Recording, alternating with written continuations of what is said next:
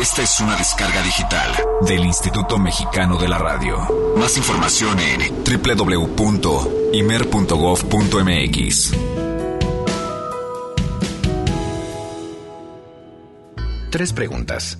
Queríamos tener una idea simple sobre en qué momento está el jazz en nuestra ciudad. Ilustrativo. El espectro es todo lo amplio posible. Hay un experto y hay quien nunca ha escuchado jazz. Para ser más precisos, tendríamos que abrir la muestra. Por lo pronto, nos quedamos con esta. Salimos a las calles e hicimos tres preguntas. Este es el resultado. ¿Y qué es el jazz? Jazz pues, es una música proveniente de, de Nueva Orleans, por algo así. Evidentemente es un género de música, ¿no? Es una música de los años sesenta. Es un tipo de música complejo en donde se puede improvisar, se puede expresar este, libremente, yo siento. Sí tengo la idea, pero no, este, no la tengo muy concreta, no la podría definir ahorita. El jazz este, con un ritmo preciosísimo. El jazz es, es clásico de New, New Orleans, de los negros, ¿verdad? Pues exactamente no sé, pero es una música que sí es agradable. ¿Qué músicos de jazz conoce? ¿Músicos de jazz? Oh, híjoles, ese va a estar difícil. Ahorita me viene John Coltrane, el Emilio Toussaint de México. Eh, la familia Toussaint. Me gusta mucho John Coltrane. Mi preferido es Charlie Parker porque toco el alto.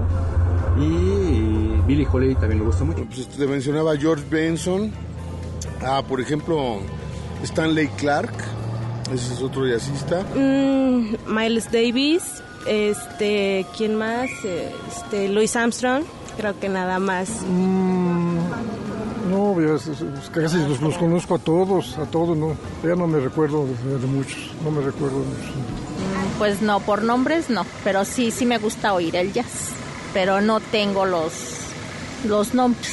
¿Qué temas de jazz conoce? Me gusta mucho Groovin High, el de Charlie Parker, y también le gusta Summertime. Por ejemplo, este, Take Five, la que te mencionaba. Pero otro tema de jazz así padrísimo, Noche en Tunisia. No, realmente no, me, no, no conozco algún tema en especial, lo escucho, pero no, no me viene ninguno a la mente. Eh, era, sabes, te llevo este dentro de I got you under my skin.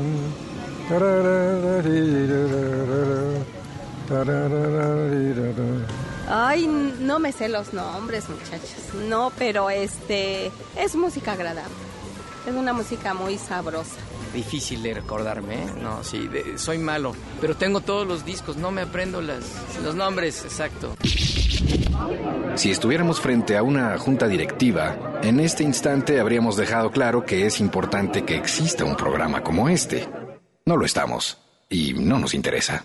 Lo que sí nos importa es que abunde más información, que flote en el aire y sea captada por cada vez más gente. Lo que queremos es que se sepa que, si de jazz se trata, entonces se trata de Jazz Premiere. Comenzamos. One, two, one, two. El jazz es una familia de lenguajes. Nuestra misión es traducirlos.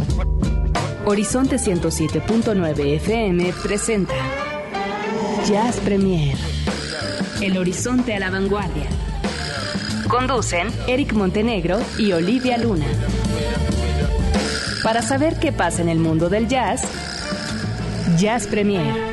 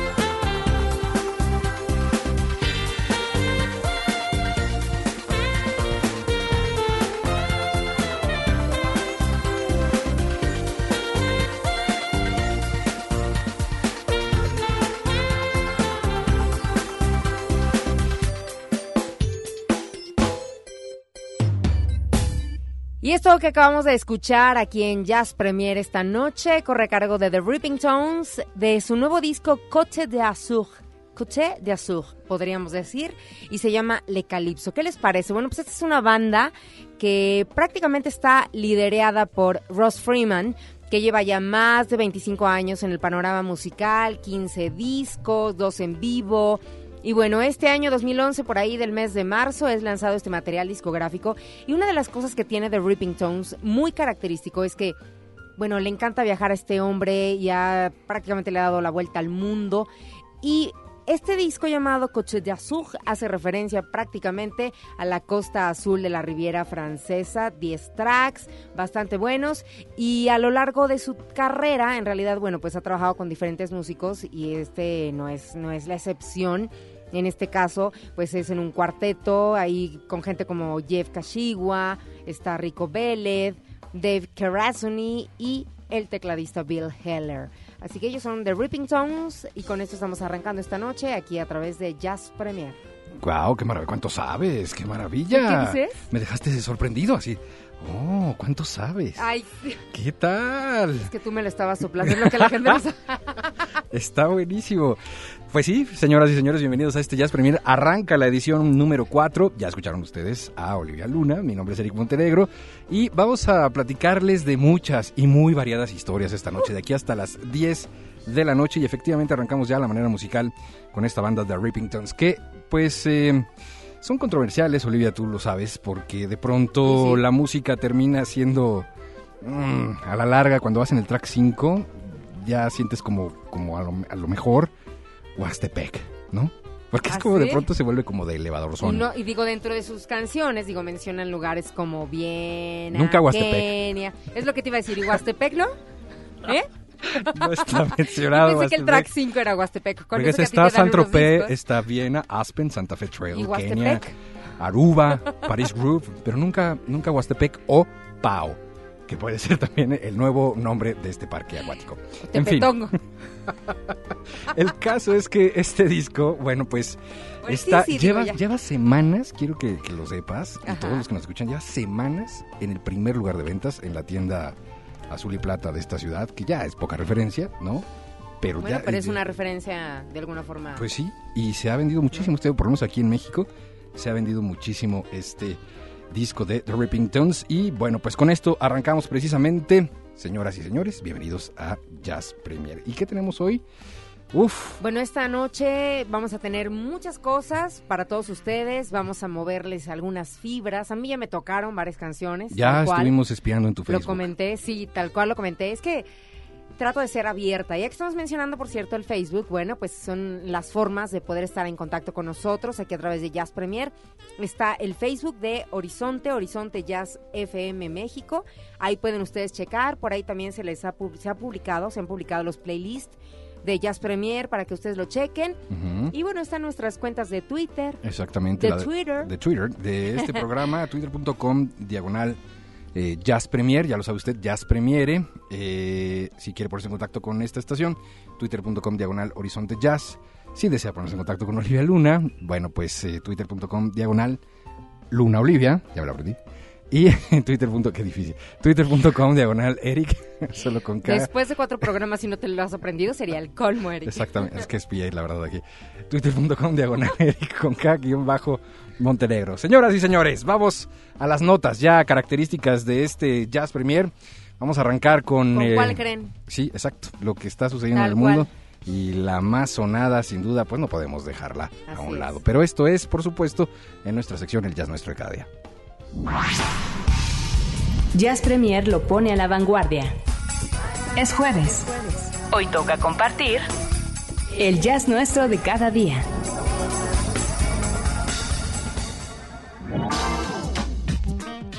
Antes de ir a lo más sonado del fin de semana, quiero agradecer profundamente a Alma, Espíritu y demás de este Jazz Premiere en la producción, a Roberto López, a Cecilia, por supuesto, que está esta noche acompañándonos aquí, también de aquí hasta las diez de la noche.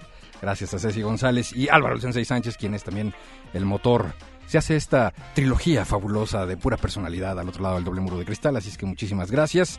Y estén muy pendientes porque además en un ratito más les vamos a invitar a el concierto de este próximo lunes, primero de agosto, de la banda Desconecte. Ya les voy a explicar un poco más de qué se trata, pero entrando de lleno a las notas, Olivia, pues este fin de semana, no sé cómo te eh, tomó a ti, pero yo encendía uf, el, uf. Eh, el, el, eh, el aparato el receptor, el ordenador, para ver un poco de qué pasaba en el mundo, y me encontré con esta nota que dije, no es cierto. Tenía veintiún minutos que me había mandado alguien un mensaje directo así de, oye, a ver, checa esto, a ver si sí estamos en lo correcto. Y dije, wow, no puede ser. Pues sí, Amy Winehouse, eh, aquí lo hemos manejado y lo seguimos manejando, de hecho, hasta el próximo sábado, que es el especial biográfico que hemos preparado, como la crónica, pues, de un final ya bastante anunciado, ¿no? ¿A ti así cómo te sorprendió? Fue curioso, este, el fin de semana llega mi mamá, eh, estábamos comiendo, llega mi mamá y me dice, oye, acabo de escuchar en Horizonte, ¿no? ¿Ah, sí? Te lo juro, o sea, digo... Yo okay. no miento, y los que me conocen saben que así es. ¿Cómo se llama tu mamá? Rebeca. Señora Rebeca, le mandamos un beso, todo el equipo, de, a nombre de este equipo de Horizonte, por su buen gusto. No, bueno, ¿qué te voy a decir? Que antes de que yo entrara aquí, bueno, antes de que se visualizara algo así, ella escuchó Horizonte. Es un buen gusto, entonces, ahora evidente e histórico. ¿Ahora te das cuenta de dónde viene todo? Absolutamente, ahora entiendo todo. Bueno, eh, la cosa que llega mi mamá y me dice, oye, es que acabo de escuchar en Horizonte que, que se murió esta chica, la de la que hablaron el otro día su papá. Y yo así, te lo juro, yo así con la cara de, ¿Amy Winehouse? ¿Mamá? Ajá. Me dice, sí, sí, esa, que a los veintisiete años, y yo, no manches, así tal cual. No puede ser, ¿cómo crees? Y en ese momento me agarré, y me agarré la computadora, igual me metí a ver eh, Twitter, porque en Twitter es donde dije, de seguro ahí dice, sí, ya era top trending, todo el mundo lo estaba comentando, empecé a checar, dije, no puede ser, por eso de que de verdad sientes así como... Me platicabas que te tocó hacer una nota, una reseña en otra estación de radio ya hace varios ayeres, ¿no? Y platicabas sí. un poco sobre la ascendente carrera. Exactamente, porque digo, la verdad es que sí, le, le veíamos futuro, y de alguna forma futuro, eh, musicalmente hablando, con el talento de Amy, este, y estaba muy fuerte este Back to Black en aquel entonces. Cuando me tocó hacer esa reseña de su trayectoria, y hablaba yo de cuando se casó con este chico, y, y por qué se, met, se metió a la cárcel, ¿no? Que se peleó con un...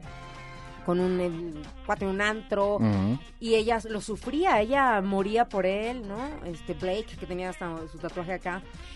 Y de alguna forma, bueno, yo decía que, que sí estaba ya demasiado trastornada, pero que, bueno, no podíamos dejar de, de reconocer a lo mejor el talento sin artístico duda. que ella, pues que ella tenía, ¿no? Entonces, sí, este fin de semana fue así como que... Orale. Recuerdo que Amy Winehouse eh, abre precisamente el detonador musical aquí en México, a raíz de la presentación que tuvo en el Festival Internacional de Jazz de Montreal hace ya varios años, en donde precisamente eh, pues, eh, nos tocó estar, y que de ahí eh, a mí lo que me llamó poderosamente mi atención fue que estaba clarísimo que todos los medios coincidían, la prensa internacional, en una sola cosa. La comparaban durísimo con Billie Holiday, lo cual eh, siempre a mí eso me ha parecido... Ya hablábamos precisamente de su padre, quien fue comparado con Frank Sinatra, me parece, guardando las distancias. Claro. Una locura, ¿no? Y aquí, bueno, pues eh, tal vez también, ¿no? Porque, bueno, pues cada cosa en su lugar, pero lo que sí es que a partir de entonces sí pusimos especial atención en el desarrollo de su carrera, y que fue además un crecimiento meteórico. Incluso eh, hacíamos durante esta semana eh, un poco la... plática sobre Amy Winehouse o Adele, que es otro fenómeno que también uh-huh. meteórico, y va totalmente hacia arriba, ¿no? Y de hecho, eh, una de nuestras vecinas de aquí de Reactor eh, ponía un tuit bastante interesante, porque decía, bueno, pues Amy Winehouse se fue, pero su lugar ya lo había ocupado desde hace muchos años Adele, ¿no? Y no sé si ustedes coincidan, pero se me hace que es muy cercano a una realidad que efectivamente pues es innegable. Se habla muchísimo de la trayectoria, la leyenda, la voz de Amy Winehouse, pero en realidad, si nos vamos a los datos duros, ¿no? Estamos hablando de dos discos. Sí. Básicamente dos discos. De un serial de conciertos malogrados hacia los últimos cuatro años de su carrera, ¿no? En donde incluso el público la bajó, ¿no? Del escenario en varias ocasiones. Cuando se ganó el Grammy no la dejaron entrar a Estados Unidos. Exactamente. Esa vez. Hay, eh, independientemente de la, de la carrera eh, eh, paralela, digamos... como pues una superestrella metidísima en drogas y en problemas legales y demás, ¿no? Eso, independientemente de eso, creo que lo que logró con esos dos discos fue muchísimo, pero sí habría que tomarlo todo en su, en su justa medida, ¿no? Sabemos que es una leyenda importante, que viene además a engrosar las filas del Club de los veintisiete, ¿no? Exactamente, que bien yo decía que... Siempre me imagino las fiestas, el otro día te lo decía, sí, ¿no? Con Manuel Galván. Bueno, pues ahora, en el caso de Amy, este asunto de los veintisiete, ¿no? El mismo Robert Johnson que el otro día lo comentábamos, Jimi Hendrix, Janis Joplin, todo este club de los veintisiete. Kurt Cobain, ¿no? Sí, Mucha sí, gente sí. que estuvo... Eh, hasta los veintisiete en este planeta, y ahora, bueno, pues Amy Winehouse hace lo propio. Vamos a escuchar algo de ella, si te parece, y regresando... Sí. Y me, me encanta esto que vamos a escuchar. ¿Sí? ¿Te gustó? Sí, Está sí, increíble, sí, ¿no? Sí. Porque no es básicamente lo que eh, se remite de inmediato a la memoria cuando mencionamos el nombre de Amy Winehouse. Porque uno Todo piensa... el mundo piensa en Rehab, ¿no? Exacto, y de la ahí verdad. Todos los demás éxitos. Este, esta es una interpretación, me parece, muy sentida. Válgame usted la expresión, a un tema famosísimo de todos los tiempos que se llama Will You Still Love Me Tomorrow, que seguramente muchos nos hemos preguntado en alguna ocasión o se lo hemos preguntado a alguien, y ella aterriza fabulosamente bien esta versión. Se las regalamos esta noche, por supuesto, por favor. Claro, en memoria y homenaje a esta mujer. Ya lo ha dicho todo, Olivia. Volvemos.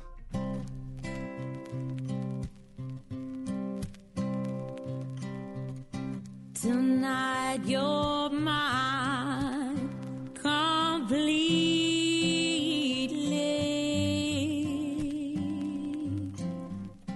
You give your love so sweetly.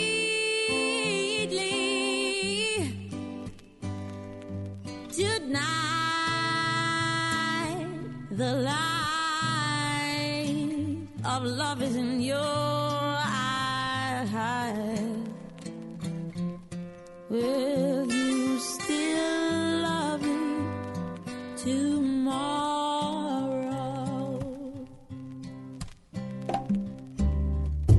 Is this a lasting treasure,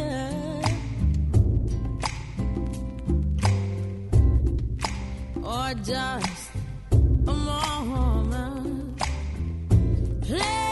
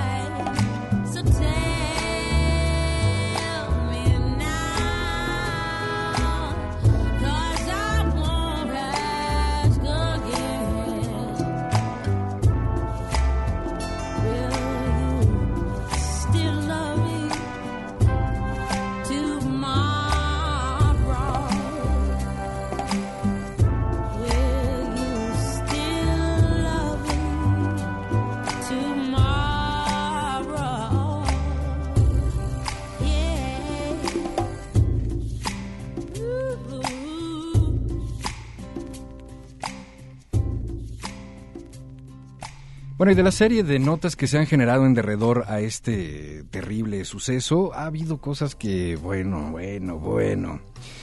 Incluso uno a veces la piensa si, si deberían de retomarse o no, pero me parece incluso como dejar al centro de la mesa este tema, que puede convertirse incluso hasta en una discusión sobre manejo y uso de los medios, sobre la ética, ¿no? En, claro. A través de los medios y muchas otras cosas. ¿Hasta dónde la diversión y el entretenimiento debe de llegar, ¿no? En los medios de comunicación, y hasta dónde debe de estar marcada de manera perenne la línea del respeto?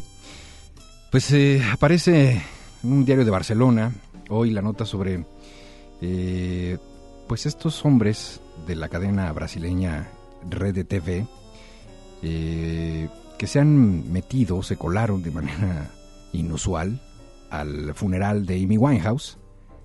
Estoy hablando de dos cómicos, precisamente de esta cadena brasileña, que se metieron a la ceremonia en la que evidentemente habían sido invitados solo familiares y amigos íntimos.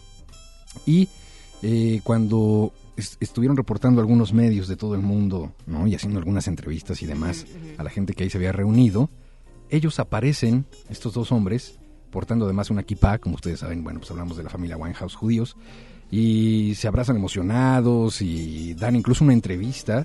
Son captados por fotógrafos de, de todo el mundo, ¿no? Incluso una cadena alemana llegó a entrevistarles, y uno de ellos incluso se ve que no puede ni aguantarse la risa, ¿no? Las carcajadas, porque el otro está hablando como muy serio de, pues sí, Amy era una gran amiga nuestra y demás, ¿no? Y el otro, bueno, pues está como que no puede ni aguantar la carcajada. Los, imp- los impostores... Eh, se llaman Daniel Zuckerman y André Machado, humoristas del programa Pánico en la T V, conocidos por su afición a colarse en eventos exclusivos. Zuckerman es conocido con el apodo de O Impostor, estoy hablando de Brasil, por supuesto, el impostor, y ya había conseguido introducirse en el funeral de Michael Jackson en dos mil nueve y en la ceremonia de los Oscar, así como en fiestas y eventos de políticos brasileños. No sé, aquí esto, estas cosas de verdad son como, como temas de debate y, y polémica, ¿no, Oli? Porque hasta dónde sí y hasta dónde no. Qué falta de respeto, pero de alguna forma sabemos que hay gente que no, no tiene cero escrúpulos, ¿no? Que, que no respetan y que al contrario se quieren colgar de este tipo de cosas. Lo malo es eso, ¿no? Que, que lo permitan. Ahora yo no sé hasta qué grado hay un nivel de seguridad para que... o cómo le hacen para colarse, ¿no? Si se supone que... Hay sí, creo que de hecho de eso se trata, ¿no? Ese es como el, ese es como el gran triunfo de estos tipos, exacto, ¿no? Lograr como, porque llevan toda la caracterización, el disfraz, llevan todo como para, para colarse. Ese es como el gran asunto que ha llamado tanto la atención en esta en este programa de televisión, que se termina siendo de mal gusto, creo, ¿no? No sé. Pues me parece que sí, o, o tal vez para hacerlo todavía más eh, personal, habría que preguntarnos a nosotros mismos si nos gustaría que en alguno de nuestros sepelios, ¿no? Eh, donde estuviéramos nosotros pues con algún familiar que hemos perdido, se nos metiera alguien a hacer bromas, ¿no? Disfrazado, sí, o hacerse no, no, pasar no sé. como parte de la familia. En fin, eh, esto como por el lado del, del no deber ser. Por el otro lado, por la parte de entretenimiento y diversión y demás, ¿no? Pues es una cosa totalmente inusual, nunca antes vista, por lo menos a través de los medios de comunicación, sí, sí, ¿no? ¿no? De tipos que estén... pues que tengan como misiones o precisamente estar en los eventos. No, ya más toda la producción del disfraz y todo este asunto, o sea, es como demasiado, tener la mente de veras eh, única y exclusivamente dedicada a hacer ese tipo de cosas, ¿no? Exacto. Si ustedes mm-hmm. tienen eh, la curiosidad de saber un poco más sobre esto, pues en cualquier buscador de internet pongan impostores, eh, funeral Amy Winehouse y los va a llevar seguramente al video, que es el más difundido de la cadena alemana, donde pues estos alemanes pues también...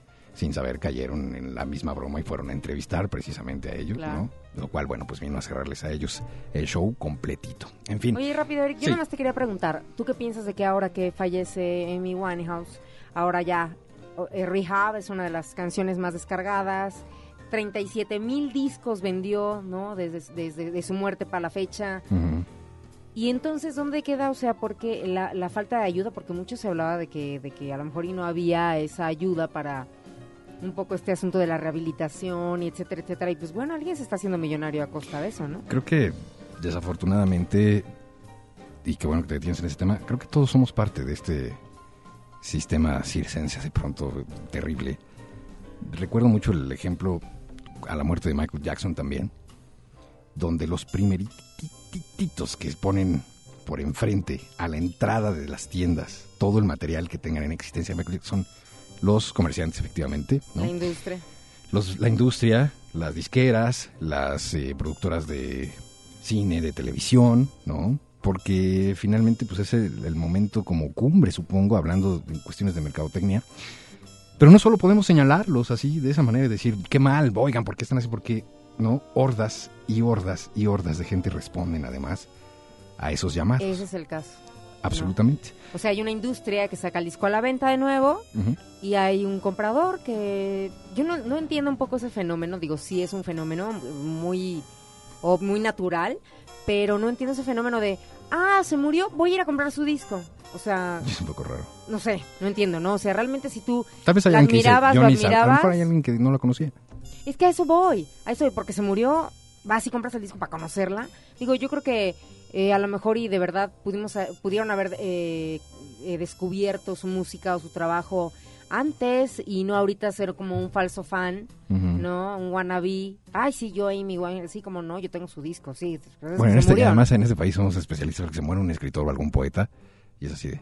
Oh, recuerdo el capítulo treinta y seis pues sí, de Neruda que tanto leía y me encantaba. Recuerdo, ay, por favor.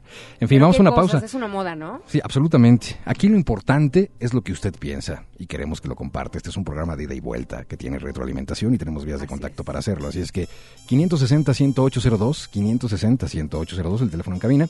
O si lo prefieren, ya lo saben, twitter punto com diagonal Jazz Premier. Vamos a una pausa y regresamos. Tenemos todavía mucha más información para ustedes. Jazz Premier hace una pausa. Estamos de vuelta en unos segundos. Mucha más información, mucho más Jazz Premier. Continuamos.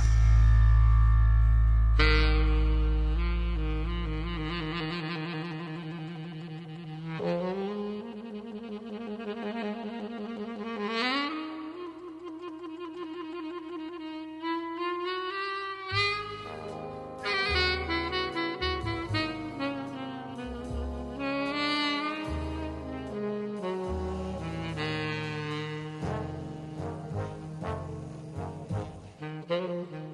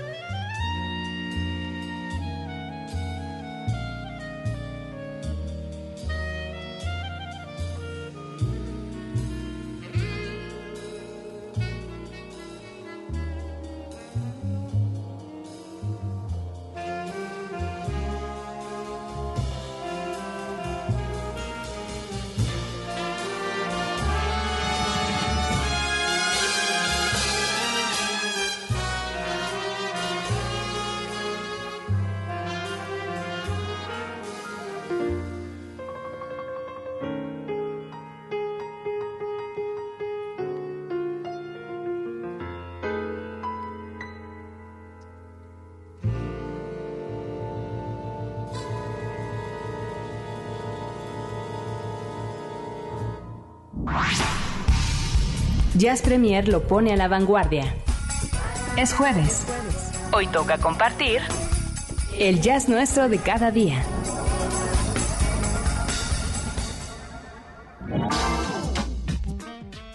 ¿A dónde volaste, Olivia Luna? Totalmente a algún momento de mi infancia con esta canción. ¡Qué maravilla! Este es el trabajo del maestro Gershwin a Rhapsody in Blue, que es uno de los temas pues más maravillosos que se han creado en el siglo wow, pasado. ¿No? Wow, y si de verdad, no sé, habrá quienes a lo mejor no les diga nada, pero a mí sí. Me dice mucho y me hace recordar como que bellos momentos de mi infancia con mis abuelos, sobre todo con mi abuelo, como que era el que escuchaba toda esta música. Te comentaba que él nació pues en la primera década del siglo pasado, uh-huh, uh-huh. Y que pues él tenía todo esto en la sangre, musicalmente hablando, y, y pues bueno, sí es como remontarme a momentos con él y cosas bien bonitas, ¿no? Entonces eso es lo que de alguna forma también la música te permite. Y mírame ahora a mí hablando de eso. Eso me parece muy bien. Y de música de, de, esta, de, de esas décadas tan, tan guau, ¿no? Es una maravilla, y esta es una versión además recién redescubierta porque escuchamos a la orquesta de Duke Ellington.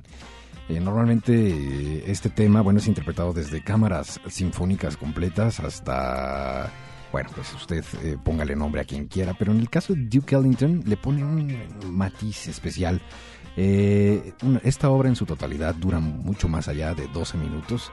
Aquí es como una especie de sinopsis de casi cinco, en donde se reúne pues el espíritu y la esencia de esta obra Rhapsody in Blue, que quiero decirte además que es eh, considerada como pues uno de los primeros eh, jazz para blancos.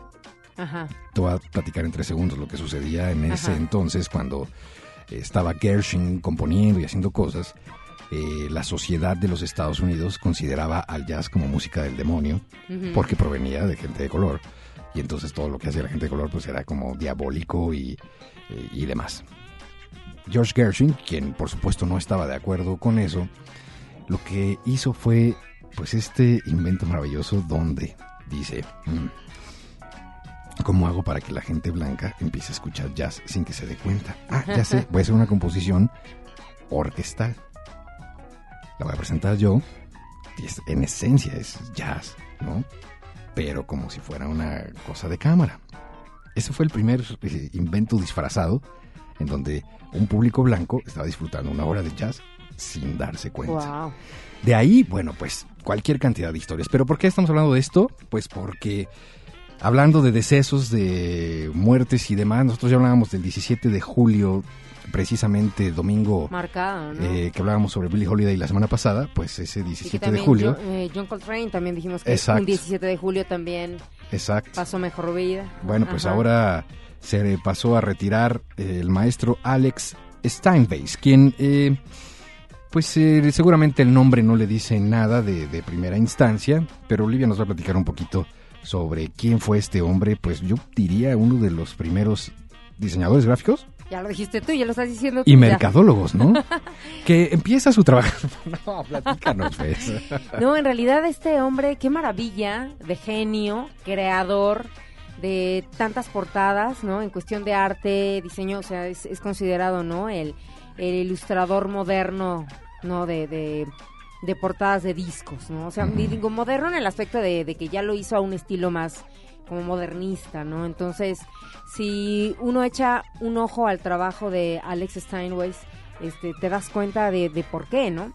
Absolutamente. Entonces, murió de noventa y cuatro años, ya la verdad es que, digo... una edad en la que ya varios se nos están yendo. Y ya, ya también está bien, ¿no? Noventa y tantos años ya puede uno decir, bueno, pues ya gracias por dejarme participar, con permiso, ¿no? Yo yo de, de alguna manera también remonto al hecho de, de la importancia que se le da a los viniles, ¿no? O al tra- a, la, a la creación, al arte. Porque realmente...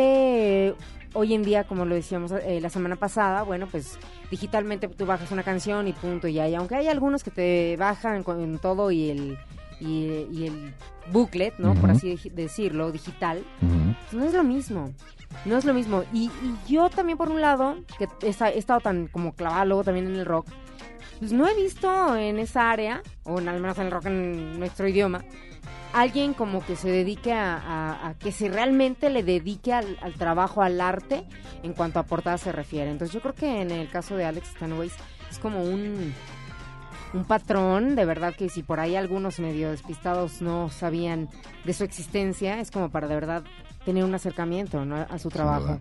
Estás consciente que además nosotros seguramente pertenecemos, si no a la última, de las últimas generaciones que...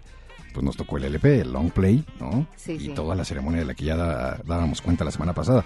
Pero para entender mucho más el trabajo de este hombre, habría que remontarnos en este momento de manera imaginaria muchos años hacia atrás, en donde por primera vez empiezan a salir las grabaciones, ¿no?, los L Pes y demás. Y claro, uno lo visualiza como, pues así han sido los discos toda la vida, ¿no? Pues tu disco con su funda. No, no, no, no. No, no, no. Los discos hasta mil novecientos cuarenta y uno... poquito antes, poquito después, se vendían en una bolsa de celofán como de las tortas de la esquina, ¿no? De, no es celofán, es papel este, estraza, ¿no? Como de ese tipo de papel. Ahí metían la grabación y vámonos, ¿no? Así que tiene el disco de, ah, sí, aquí está su disco, ¿no? Y tan tan. Este hombre, pues es el que empieza, eh, a través del sello Columbia, por cierto, que es, ajá, de los que empiezan a empujar el jazz. Ellos pensaron que ese género musical jazzero valía la pena empujarlo y invertirle una lana. Y dijeron...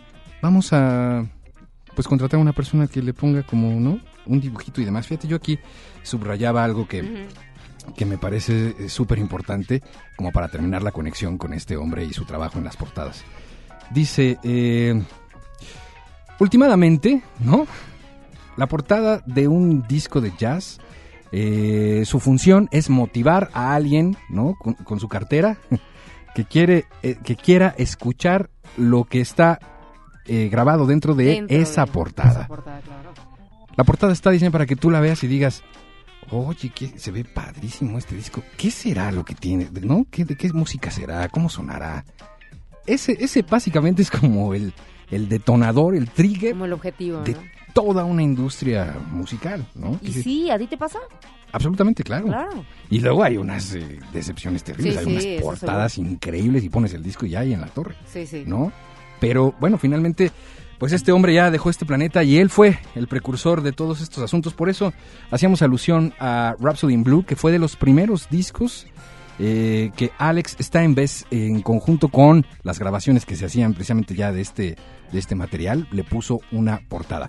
En un momento más vamos a subir algunas de las portadas, el trabajo de Alex Steinweiss, a eh, Facebook, y vamos a tuitear algunas. Sí, también el link, ¿no? Ese link que yo te mencionaba en donde dice que hay, existe, hay un libro, uh-huh, y entonces en, en, esa, en ese link ahí es, o tú puedes ojearlo. Yo lo iba ojeando y decía yo, no, bueno, yo lo quiero, ¿no? Así, sí, claro. Y creo que, y algo decía ahí como que hay una edición limitada o es muy, muy, muy complicado conseguirlo, pero bueno, para los que somos melómanos, así... y de repente ver este trabajo dices, de verdad, qué antojable y aparte qué maestro, qué maravilla. Y ahí, ahí es cuando yo te decía, qué falta de repente de, de creatividad. Hoy en día, digo, no le, no le quito el mérito a los que realmente lo hacen, porque hay quienes lo hacen, pero yo creo que deberían de ponerle como, como que más creatividad a, a, a este trabajo de las portadas, el interior del booklet. Hay gente, sí, que... que es independiente y que lo hace mejor que los que de veras están en las disqueras, ¿eh? Totalmente de acuerdo. Vamos a más música en este Jazz Premiere, y hablando de cosas y sucesos, ya sabe que en este programa lo que va a encontrar uh. por seguro es lo último, lo que está sucediendo en el mundo del jazz. Por eso es el jazz nuestro de cada día. Exactamente, y este tema es el que le está dando la vuelta al mundo durante los últimos cinco días al menos. Escúchenlo y ahorita platicamos.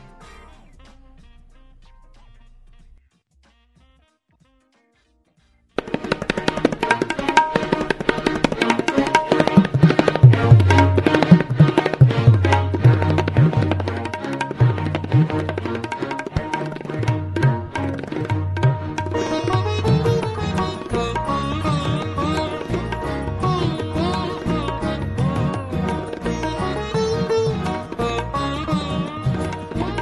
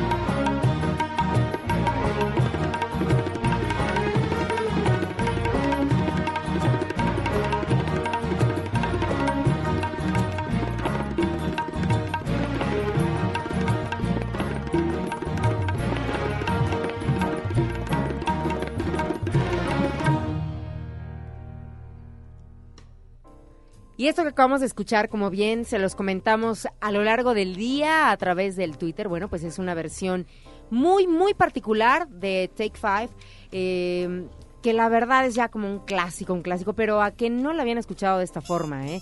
Y si nosotros les dijéramos que es una banda de Pakistán, bueno, menos se la creerían, ¿no? Sí, claro, claro. Eh, poner a Pakistán en el mundo musical es muy complicado, eh, porque todos sabemos que, bueno, han enfrentado problemas de cualquier índole.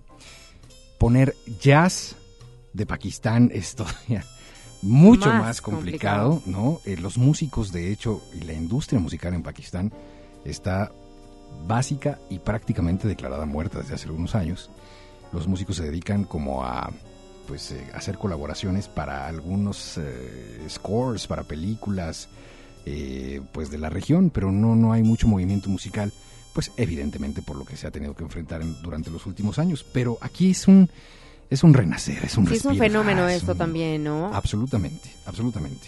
Estamos hablando de eh, pues este esta orquesta que se hace llamar Sachal Orchestra, eh, que está precisamente, eh, pues tiene su origen en la ciudad de Lahore, esto en Pakistán. Y ¿dónde eh, fuiste la vez pasada de tus vacaciones? Absolutamente, y les dije, ¿por qué no hacen jazz? Claro. ¿No? Entonces, en esa reunión donde sembrar fui... ahí las semillitas. Sí, donde fui, estaba el señor Izzat Mahed, ¿no? Un eh, hombre, un, bueno, pues... que un inglés, ¿no? Un inglés que... Sí me contaste, claro. Sí, sí, sí, es un empresario, un hombre que ama el jazz y que, pues, ha... Se eh, entendieron súper bien totalmente. Ustedes dos. Y me dijo, ¿jazz? ¿Aquí en Pakistán? Bueno, me dijo, ¿jazz? Excuse me, sir, jazz. Entonces dije, sí, sí, sí, por supuesto, ¿por qué no? No, no te dijo excuse me, te dijo, I beg your pardon. I beg your pardon. I beg your pardon. Here, here, sir. Le dije, sí, sí, por supuesto. Entonces tomamos té y dijo, pues voy a hacer un estudio. Voy a hacer un estudio aquí de grabación y demás, claro, y voy a juntar una orquesta. Y entonces, durante los últimos cinco días, el resultado de esto es la descarga número uno en el, ya sabe usted, el sitio más famoso de la manzana mordida, durante ya más de cinco días de este tema, de Take Five, de la Sachal Orchestra.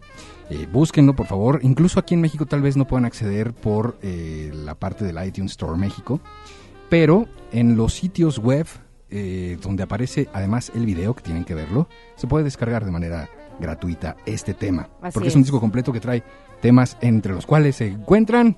Está Misty, que ustedes ya saben cuál es, de luego la otra también la pusimos, uh-huh. Garota de Ipanema, por ejemplo. Exacto. Y son diferentes temas al estilo de esta orquesta pakistaní que acabamos de escuchar, esto de Take Five.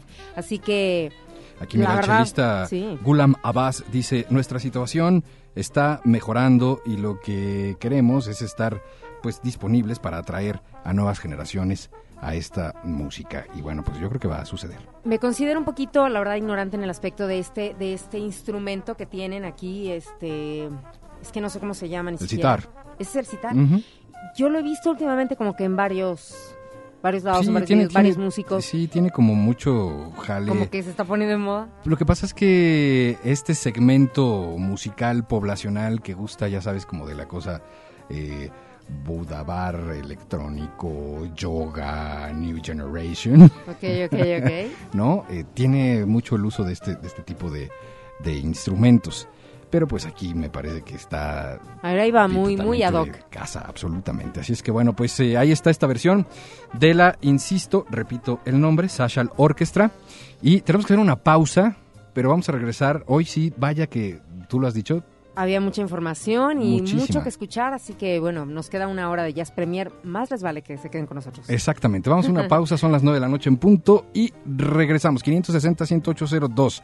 A partir de este momento, en este número telefónico, quinientos sesenta, dieciocho cero dos, vamos a registrar todas las llamadas, todas y cada una de ellas, y al final del programa sacaremos diez, que son los últimos diez pases dobles, para asistir al concierto este lunes primero de agosto a las cinco de la tarde de la agrupación Desconecte.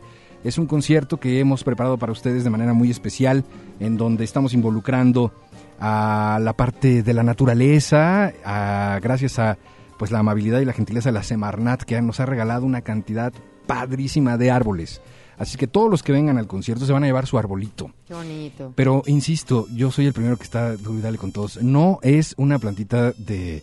mesa de centro, no es un cactus de ventana, ni un frijolito para ni germinar, un frijolito con algodón, es un árbol y usted se lo va a llevar para que lo plante como debe de ser, lo cuide y estemos todos como en esta misma conciencia de que eso es lo que necesitamos. Ya es hora de retribuirle algo a la naturaleza y con música y con un árbol es por lo menos el primer paso. Pausa y regresamos. Jazz Premiere hace una pausa. Estamos de vuelta en unos segundos.